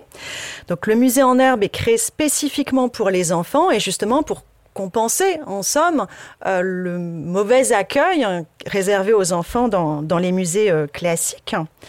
Euh, elle souligne encore en 2000 que les musées, et particulièrement les musées d'art, ne sont pas pensés pour eux. Elle dit oui, il y a des activités à part pour les enfants, dans des espaces à part ou des moments à part, mais l'accrochage du musée n'est pas pensé pour l'enfant. Les œuvres sont accrochées trop haut, elles sont peu visibles, les enfants ont leur intime de ne pas toucher, de ne pas s'approcher, de ne pas courir, de ne pas parler trop fort, rappelle-t-elle en 2000. Donc, en complément des espaces ou des moments qui leur sont spécialement destinés par l'institution muséale, les petits musées de papier, par les manipulations qu'ils autorisent, peuvent contribuer à une appropriation de l'espace muséal dans une expérience plus riche sensoriellement qu'une visite guidée. C'est ce qui est fait au MacVal. Donc, les documentalistes du MacVal, comme l'explique Céline Latil, qui est la responsable du centre de documentation, ils vont utiliser les livres avant ou pendant la, musée, la visite. Donc les livres qui vont être certains montrés pour des livres d'artistes ou manipulés hein, pour des livres plus euh, robustes. Et ces livres montrés ou manipulés avant ou devant les œuvres compensent pour les tout petits, parce que le MacVal accueille des enfants des crèches hein, aussi. Ça compense pour les tout petits l'injonction de ne pas toucher et ça évite ça. L'horreur du conservateur quand il voit un tout petit dans le musée, il se dit ah, voilà. Donc, outre l'intérêt pour le livre, le fait que le petit enfant ait le livre dans les mains, ça évite ça. Et ça renforce en plus, bien sûr, le caractère ludique et sensoriel de la découverte du musée. Outre les livres, ils utilisent, elles, parce que c'est que des femmes, elles utilisent au Macval aussi hein, toutes des mallettes avec euh, des instruments, enfin, tout un, tout un ensemble pédagogique qui anime la visite, mais qui permet aussi aux enfants d'avoir des choses dans les mains et d'avoir cet enrichissement sensoriel, parce que sinon, enfin, un enfant devant un tableau, c'est hyper frustrant. Hein. Euh, donc, lever un rabat, pour revenir au livre, hein, lever un rabat, c'est une manipulation qui est simple et qui est très très répandue dans le livre pour enfants. Euh, on va avoir récemment des livres sur l'art qui vont exiger de l'enfant une participation active à la construction même d'un musée de papier. C'est pour ça que j'avais intitulé cette sous-partie Musée en kit, hein, qui vont plus loin dans l'appropriation de l'espace muséal. Or, le plus classique, c'est des autocollants repositionnables, comme ici, qui vont transformer l'enfant en curateur de sa propre exposition. Donc, dans la grande exposition des, émotions de Claire Zucchelli-Romer, euh, qui est l'auteur de plusieurs livres euh, animés chez Palette en particulier, euh, on a vraiment sur la quatrième de couverture l'enfant nettement placé dans ce rôle de curateur. Hein. pourquoi les musées, on y lit, pourquoi les musées seraient-ils les seuls à organiser des expositions? Et plus bas, vous avez le qualificatif d'artiste. Hein. Cet ouvrage invite les jeunes artistes euh, qui euh, soulignent le caractère créatif attendu dans la réception du livre, même si de fait la création est quand même relativement limitée. Vous avez des autocollants d'œuvres que vous pouvez coller sur un mur. C'est une version un petit peu améliorée d'un dispositif ancien en fait, hein, qui est un peu plus pensé, enfin, qui, est pensé dans l'imitation du musée, mais c'est des choses assez euh, relativement anciennes euh, pour ça. Autre exemple, le petit musée de Picasso de Béatrice Fontanelle, hein, qui a été la pépite de Montreuil, euh, Montreuil, qui était une pépite Montreuil 2016, qui est publiée par Gallimard Jeunesse, va inviter sur le macaron collé sur la couverture à construire son musée.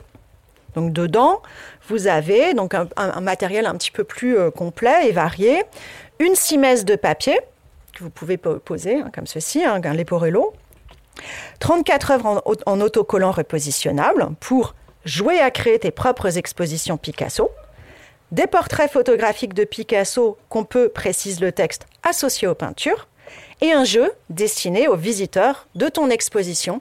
Donc c'est une exposition qui inclut son propre dispositif de médiation jeunesse, avec son livret. Je trouve ça assez... Voilà. Donc un petit jeu, il faut mettre en ordre les versions euh, successives d'un taureau dessiné par Picasso. Alors, ça, apparente ces livres au genre du livre d'activité, euh, qu'exploite de fait abondamment le livre pour enfants sur l'art.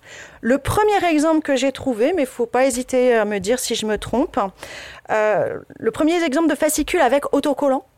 Hein, dans le domaine, ça me paraît remonter à la collection créée par Mila Boutan. Hein. Euh, les cahiers ateliers, vous en avez une version rééditée un plus moderne, mais les plus anciens, c'est 95-96, mais je peux tout à fait me tromper. Mais c'est quand même là un petit peu différent. Puisque ici, comme dans beaucoup de collections du même type, l'art en forme chez Palette, mais il y en a vraiment beaucoup, beaucoup, euh, on vous invite à reconstituer ou à interpréter l'œuvre d'un artiste avec des autocollants, en comblant les trous. Enfin, c'est un petit peu, un petit peu différent, euh, puisque là, il s'agit de s'approprier un style et pas l'espace muséal. Donc, l'accent est, euh, est distinct. Ces livres, comme donc celui de Claire Zucchelli-Romer ou de Béatrice Fontanelle, ça s'inscrit aussi dans un développement pour le jeune public de beaux livres animés qui vont être proches du livre d'artiste. Les livres de Patricia Guess, Ma petite galerie, sont un peu dans une catégorie intermédiaire où le livre d'artiste est un peu une étiquette commerciale et non pas le projet réel d'un artiste, mais où vous avez, pour moi, ma petite galerie, ça montre euh, la vogue en fait du livre d'artiste et de ce type de livre dans le livre sur l'art pour la jeunesse. C'est pas vraiment des livres d'artistes, c'est des projets éditoriaux industriels, hein, euh. mais on est dans cet esprit qui me paraît assez euh, porté par une tendance où donc dans ma petite galerie, dans cette collection, vous avez les décompositions, recompositions de l'œuvre par détail, rabat, etc. La manipulation d'un espace d'exposition et l'usage euh, du livre animé, ça ne se voit pas forcément très bien, mais là vous avez un cirque en relief, hein, vous avez le petit portique, hein, vous avez une dimension pop-up, plus des éléments à placer dans le livre. Donc il y a cette, ces variétés hein, euh, de dispositifs euh, qui, qui se développent. je pourrais donner d'autres exemples. Or, à côté de ces livres qui jouent avec l'espace muséal, on a des livres maquettes plus sages qui vont offrir beaucoup plus classiques, qui vont offrir une sélection d'œuvres puisées dans les collections du musée, qui vont servir de guide ou de visite. Une des séries, ou si ce n'est la série la plus connue, c'est la, collection Mon Petit, Mon Petit Musée, hein, Mon Petit Orsay, etc., qui a été développée par Marie Cellier à la Réunion des musées nationaux à partir de 2001. Mon Petit Louvre, Mon Petit Orsay, Mon Petit Cluny. Là, j'en ai pas. J'étais limitée par la taille de mon sac à dos. Hein. J'ai fait une toute petite sélection. Donc, c'est des ouvrages. Le format est à peu près celui-là, on est un petit peu plus grand. C'est des ouvrages qui sont minces, qui sont de format carré, avec une sélection des œuvres conservées au musée. Euh, et c'est des livres que la boutique du musée va proposer aux visiteurs en quête de souvenirs. J'ai cité Orsay, Cluny et le Louvre dans les trois cas. Donc c'est édité par la RMN. Dans les trois cas, c'est des boutiques de musées qui sont gérées par la RMN. On a une première double page où le musée est présenté. Et puis après, j'ai des doubles pages qui ont toujours à peu près la même formule. Sur la page de droite, j'ai l'œuvre. Sur la page de gauche, j'ai un il y a qui pointe un détail. Il y a un chien rouge. Le détail est détouré et le texte organisé autour de ce détail. Donc là, avec euh, l'ours. Et euh, le texte, dans un langage familier, imagé, va mettre en avant quelques éléments de l'œuvre qui parlent souvent d'elle-même à la première personne. Et vous avez, ça c'est caractéristique de Marie Cellier, hein, euh, des phrases interrogatives, un accent sur l'émotion, euh, l'image, la sensorialité. Donc ici, il y a un gros ours blanc tout lisse. Je suis l'ours blanc, lisse, lisse, dans ma grande pelisse blanche sans un poil qui dépasse, hein, sans un pli. Je suis bien content d'être protégé du froid. Celui qui m'a fait silice, un travail sur les sonorités, bien sûr, hein, euh, a un nom tout rond qui me fait sourire. Il s'appelle Pompon. Donc en fait, l'artiste, hein, et puis accent sur la, sur la matière, en fait, cette sensation de lisse qu'on a en rencontrant l'œuvre. Donc là, on a une double familiarisation avec les œuvres qui vont être approchées affectivement de l'enfant, et dont la reproduction permet de créer un effet de reconnaissance en lien avec l'expérience passée au futur de la visite au musée. Une des expériences les plus fortes des enfants musées qui revient, ça n'a pas été étudié, mais c'est assez euh, partagé intuitif, c'est l'enfant adore reconnaître l'œuvre. L'œuvre qu'il a vue dans le livre et euh, l'œuvre. Enfin voilà, cet effet de, correspondance est généralement extrêmement efficace. C'est ce que pointait Bourdieu hein, d'ailleurs, hein, en disant que l'idée c'était de faire connaître les œuvres en masse. C'est un dispositif simple et qui paraît très efficace. Alors, je dis au seuil du musée, euh, c'est bien sûr, on peut l'acheter en souvenir de visite ou pour préparer une visite, mais c'est des livres qui peuvent être lus de façon tout à fait autonome. Hein. Euh, ça peut se lire comme des musées imaginaires et ça garde une indépendance, ce type de livre, au regard de la situation de visite. On a d'autres ouvrages qui sont, eux, posés dans une articulation directe avec la visite du musée, qu'ils visent à faciliter ou à prolonger. Et c'est des livres qui, on le comprend, vont alors être proposés de manière privilégiée ou exclusive par la boutique du musée, qui n'auront pas de sens en dehors.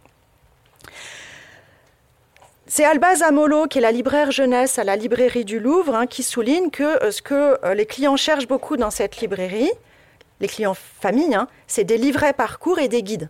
Ils vont acheter Objectif Louvre, par exemple, qui a été publié par Actes Sud, ou ce type de petit dépliant que vous voyez là, hein, c'est parmi les choses qui se vendent le plus avant une visite.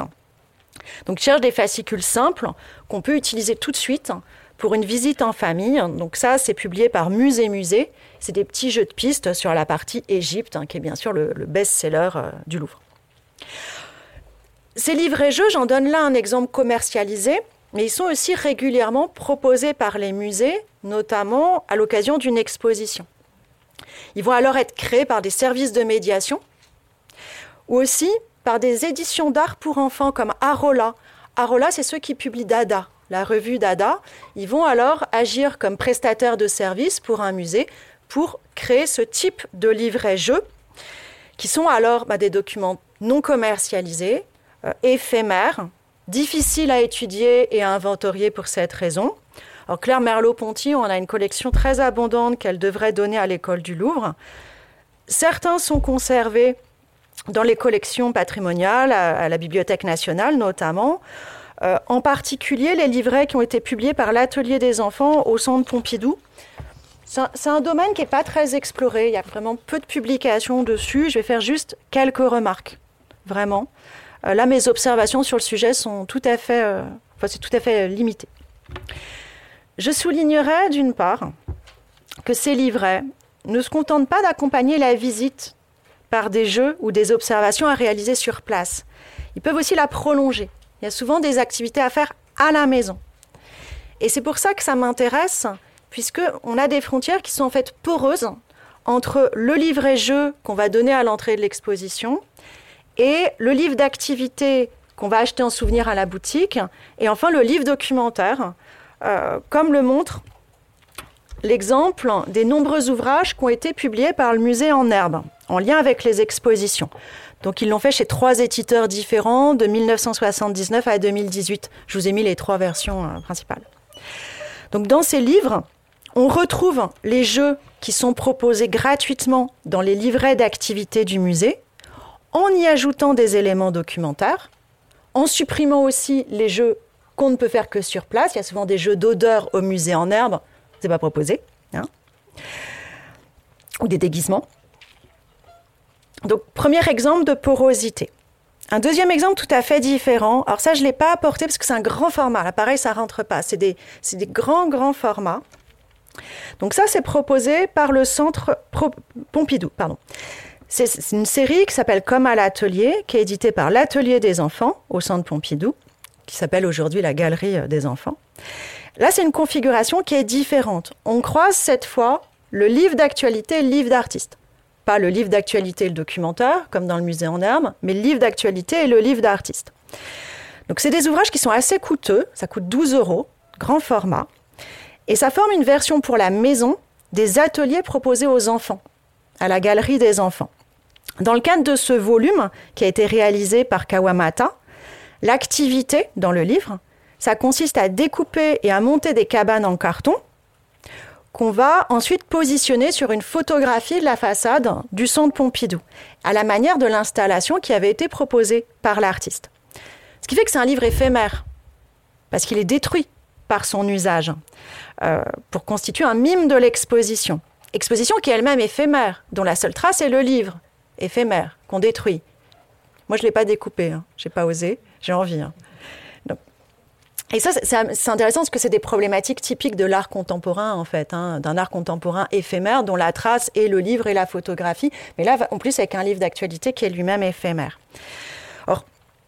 les livres d'activité, en fait, ils ont globalement pour caractéristique, qu'ils soient commercialisés ou non, d'être des livres qui sont détruits par leur usage. Euh, le livre de coloriage, vous pouvez pas le refaire. Le jeu, si vous écrivez dessus, vous pouvez pas le refaire. Ce qui rend en fait difficile de les vendre en dehors des boutiques de musées. Il y a une vraie problématique pour ça. En dehors du souvenir de visite, c'est des, livres qui sont difficiles à vendre. Les libraires les aiment pas en général, ne serait-ce parce qu'ils n'ont pas de tranche. C'est un cahier, et un cahier, vous pouvez pas l'exposer en librairie s'il n'y a pas de tranche. Vous êtes obligé de le mettre à place, à prendre la place, c'est compliqué. Ils ont aussi pour particularité, tout à fait différente, d'articuler la découverte de l'art au geste artistique. Or, le geste artistique, il est souvent réduit au collage de gommettes, c'est un peu minimal, mais il peut proposer aussi, comme là, une véritable introduction à la pratique des arts plastiques. Et là, on va découvrir une différence selon les musées. Ce type de livres, on va les trouver beaucoup au centre Pompidou, par exemple. En revanche, au Louvre, aux éditions du Louvre, c'est très rare. On trouvera très très peu ce genre de livres. Et ça correspond à la différence de leur collection d'œuvres d'art, de leur public et des motivations de, visite. Qu'est-ce que va éditer beaucoup le Louvre? Bah, C'est des livres guides qui est complètement les livres guides. Il n'y en a pas dans la production jeunesse du Centre Pompidou. Il n'y en a pas. Pourtant, on peut se paumer au Centre Pompidou. Hein. Mais ce n'est pas comme le Louvre. On n'y va pas pour les mêmes raisons. Au Louvre, on trouvera aussi des livres souvenirs. Beaucoup de livres documentaires avec une forte dimension iconologique, totalement absente au Centre Pompidou aussi. Tout simplement parce que quand vous êtes avec un enfant euh, face au martyr de Saint-Christophe, va bien falloir lui expliquer qui est le monsieur tout nu avec des flèches qui lui sortent du corps. C'est bizarre quand même comme image. Donc on a beaucoup de livres iconologiques au Louvre qui proposent des décryptages des œuvres, hein, des, livres aussi qui vont viser à estomper euh, le caractère intimidant du lieu et le caractère obligatoire de sa visite. On fait le Louvre. On ne fait pas Pompidou en fait. On va au centre Pompidou, et socialement en fait c'est hyper marqué, mais on fait le Louvre. Comment on va se le faire, le Louvre? C'est une vraie problématique de parents si vous n'êtes pas familier du Louvre, généralement, ça ne se passe pas bien du tout. Donc, comment donc travailler sur ça à destination d'un jeune public qui va souvent découvrir le musée aussi dans un cadre scolaire Je pense que l'expérience française la plus partagée, c'est la visite scolaire au Louvre. Je pense que c'est vraiment quelque chose de très important. Et je vais. Or, je pourrais arrêter là, ou alors j'en fais encore un peu sur les visites rêvées si vous, je sais pas le temps qui me reste, mais donc je voulais vous proposer de terminer sur une brève exploration d'albums qui proposent des visites fictives. Pour non plus interroger le rapport des œuvres à leur lieu d'accueil, l'espace, espace muséal, l'espace du livre, ni même du livre au musée, est-ce que le livre est un substitut, une introduction, un prolongement? Mais il s'agit là de représenter par le détour de la fiction le rapport du jeune visiteur au lieu. Un livre mimésis, imitation. Ces livres, qui peuvent être des albums, qui peuvent être des romans, qui peuvent être des bandes dessinées, peuvent prendre pour cadre un musée réel. Dans le cas de la France, à ma connaissance, c'est le cas de deux musées, le Louvre et Pompidou. J'en ai pas trouvé d'autres je peux hein, tout à fait me tromper. Et il y a une énorme disproportion entre les deux musées. Je vais même pas, je vais pas parler du Da Vinci Code, mais le musée du Louvre, je ne vais pas vous l'apprendre, c'est le décor de très nombreuses fictions, y compris jeunesse. Hein. C'est pas propre du tout au secteur jeunesse, qui vont jouer sur la taille du lieu, son ancienneté, la diversité des collections pour créer du mystère, pour insuffler une aura d'aventure à la visite scolaire ou familiale au Louvre, mise en scène dans certains ouvrages. J'aime bien cet exemple. Et c'est ton livre de quand tu étais petite, ma chère. Euh, donc, c'est la bande dessinée dont tu es le héros, La peur du Louvre, de Delafosse et Pomo, qui a été édité en 1986, qui est en fait de la science-fiction, parce que vous avez la Grande Pyramide, alors qu'elle n'est pas encore construite. Euh, c'est un ouvrage qui est donc ancien, mais qui est réédité et toujours mis en avant à la librairie du Louvre. Ça commence sur une visite scolaire dans le département des antiquités égyptiennes pour lancer l'enquête. Dans les publications récentes, euh, vous connaissiez sans doute la série de BD pour adultes, ados adultes, publiée par Futuropolis en partenariat avec le Louvre. Euh, il a été lancé une série jeunesse avec Delcourt, euh, qui s'ingénie à représenter toute une vie cachée des lieux en animant les œuvres dans euh, Le cheval qui ne voulait plus être une œuvre d'art, qui est le premier, ou les tableaux de l'ombre, en introduisant un fantôme dans Gaspard et la malédiction du prince fantôme, ou en imaginant les aventures des souris du musée, dans les souris du Louvre. J'ai mis que le premier, mais il y en a deux et un troisième apparaît. C'est le plus gros succès. De façon intéressante, les héros enfantins ont un accès privilégié au musée par leurs liens familiaux avec des membres du personnel. Et ce qui fait qu'ils proposent aux jeunes lectrices et lecteurs une image moins intimidante et scolaire du musée à travers ces personnages qui sont littéralement au Louvre comme chez eux. Pour en savoir plus, il faut venir au colloque de décembre. Destiné cette fois aux tout petits, et gros, gros, gros succès de librairie, c'est Timothée au Louvre. C'est le Louvre au supermarché. Parce que ça se vend dans des réseaux de distribution de supermarchés. Chez Grund. Donc, le personnage d'Emmanuel Massonneau et de Mélanie Combe, hein, qui a connu il y a 31, ou dernier comptage, j'avais 31 titres parus depuis 2015, ce personnage va proposer une première approche des collections du musée et un mode d'emploi de visite. Je pense que c'est un livre qui est au moins autant pour les parents que pour les enfants. Vous avez donc l'entrée au musée, un adulte accompagnateur qui va euh, sélectionner quelques œuvres. Alors le parcours ne marche pas du tout en fait, parce que les œuvres sont très éloignées. Donc physiquement, c'est pas possible avec des enfants. C'est les best-of du Louvre, mais vous pouvez pas le faire. N'essayez pas. Hein. Pareil, ou alors il euh, faut prendre une trottinette. Donc on sélectionne quelques œuvres, on fait des commentaires euh, succincts et pertinents. Euh, à la fin, on offre un souvenir aux enfants, une carte postale, et on termine par une activité artistique. Mode d'emploi, de visite. Et euh, Timothée et ses copains, ils vont réagir au tableau, aux sculptures en exprimant des émotions, en formulant des questions. Là aussi, euh, plus au colloque.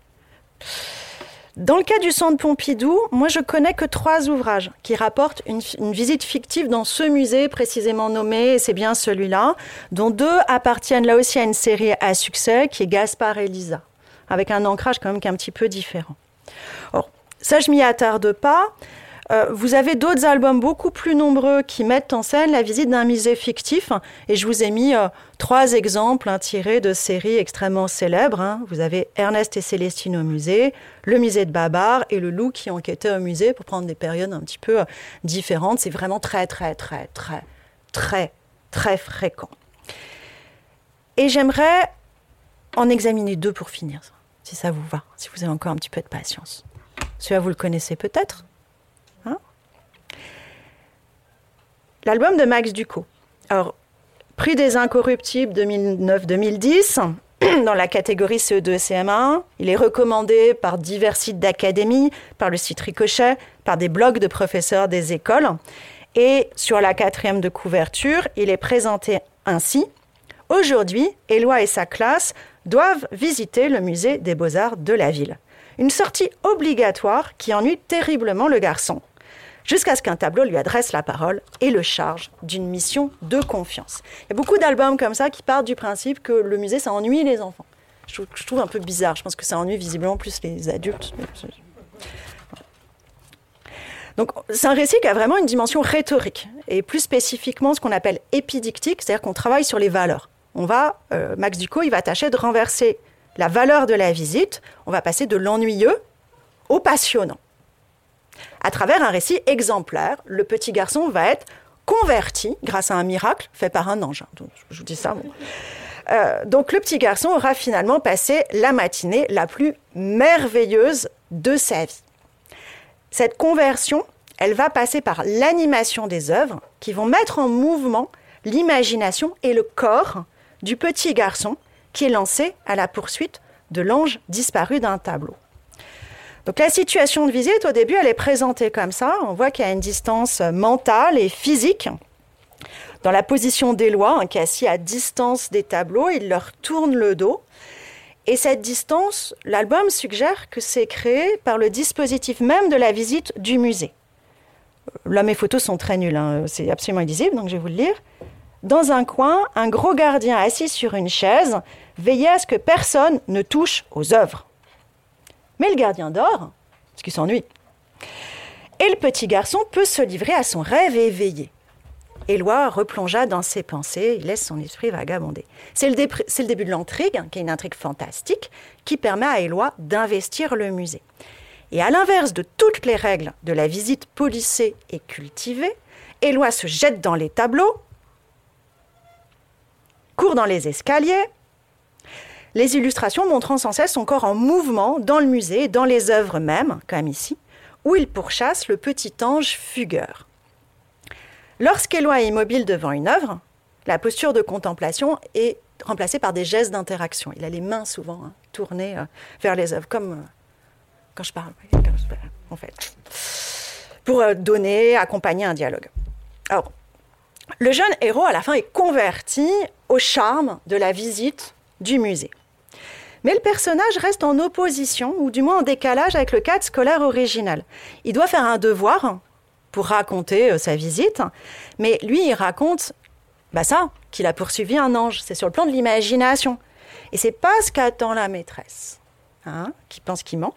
Donc, ce qui fait que finalement, l'école reste proposée comme un contre-modèle du musée, le musée hein, comme source d'éducation alternative, ce qui est une opposition fréquente et persistante hein, chez les responsables de médiation muséale, euh, pour qui le, scolaire obligatoire, musée, loisir, euh, fun.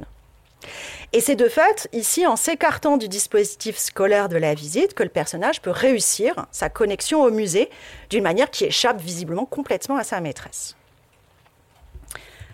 Mon dernier exemple est tout à fait différent. Donc on a beaucoup de différences, mais on va retrouver cette mise en scène du corps dans le musée. En fait, c'est sur ça que je veux terminer. Et de façon rigolote, ça évoque une expérience au musée pour les enfants de Houston, dont le croquis illustre l'ouvrage de Giraudy et Bouillet, où justement euh, la muséographie, l'exposition pousse les enfants à bouger et permet d'accéder aux œuvres. Donc cet album, c'est une traduction, hein. c'est un album britannique qui a été publié par le Centre Pompidou en 2018. Cette fois, vous avez un musée d'art moderne et contemporain, alors que Max Ducot utilise la structure de son musée fictif pour présenter une histoire de l'art, de ce qu'il appelle de l'art classique à l'art minimal. Chez Ducot, le cadre est une visite scolaire contrainte. Dans la BD de Catherine Graham et Jim Stoughton, la visite est proposée par Oscar, justement, Oscar, c'est celui qui est avec un béret. Euh, il est collectionneur et conservateur du musée, mais on est dans un cadre amical volontaire.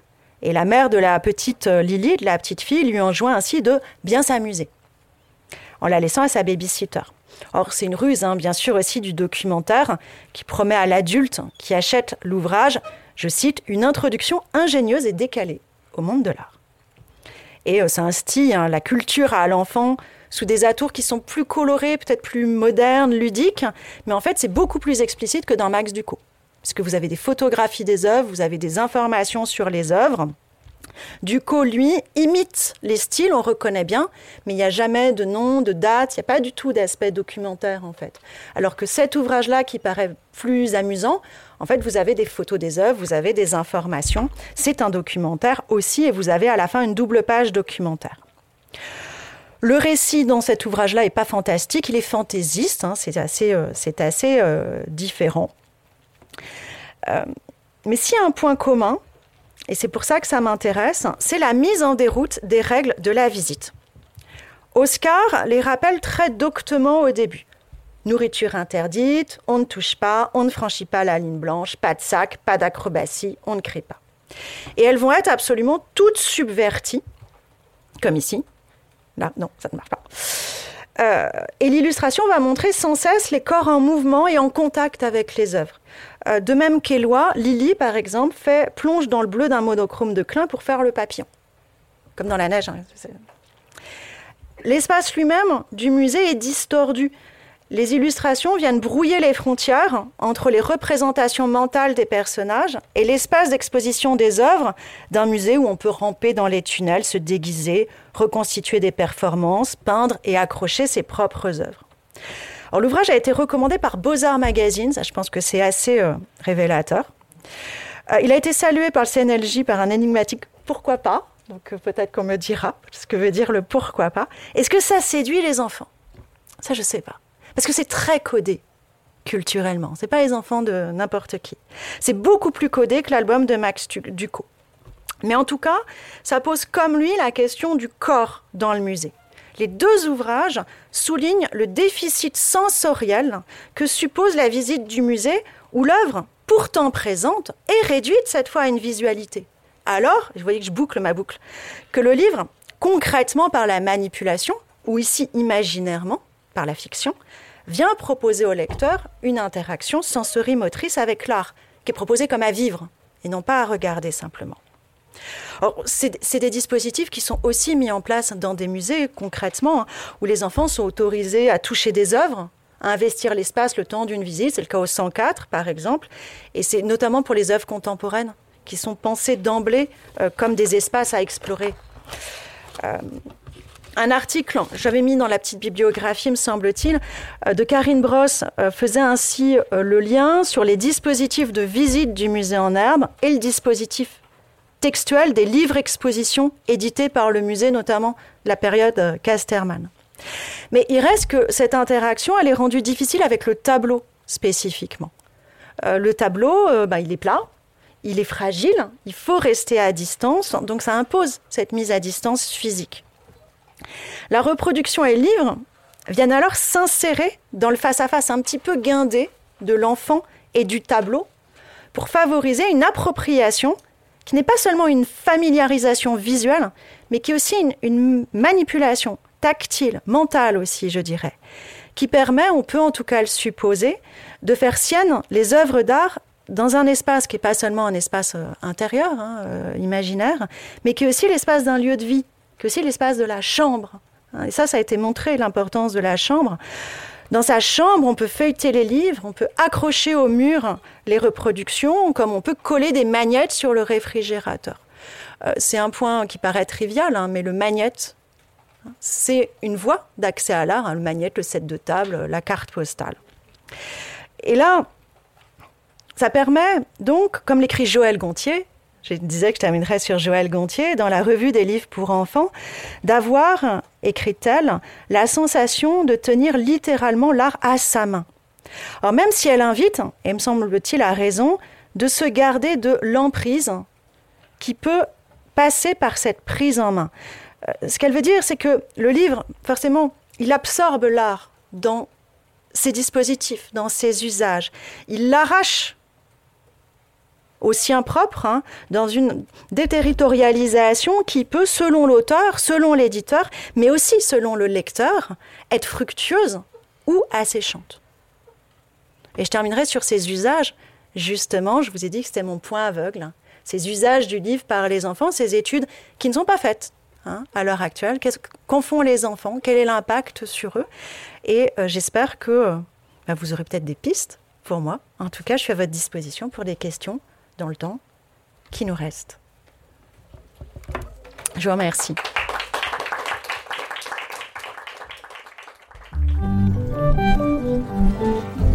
La Bibliothèque nationale de France.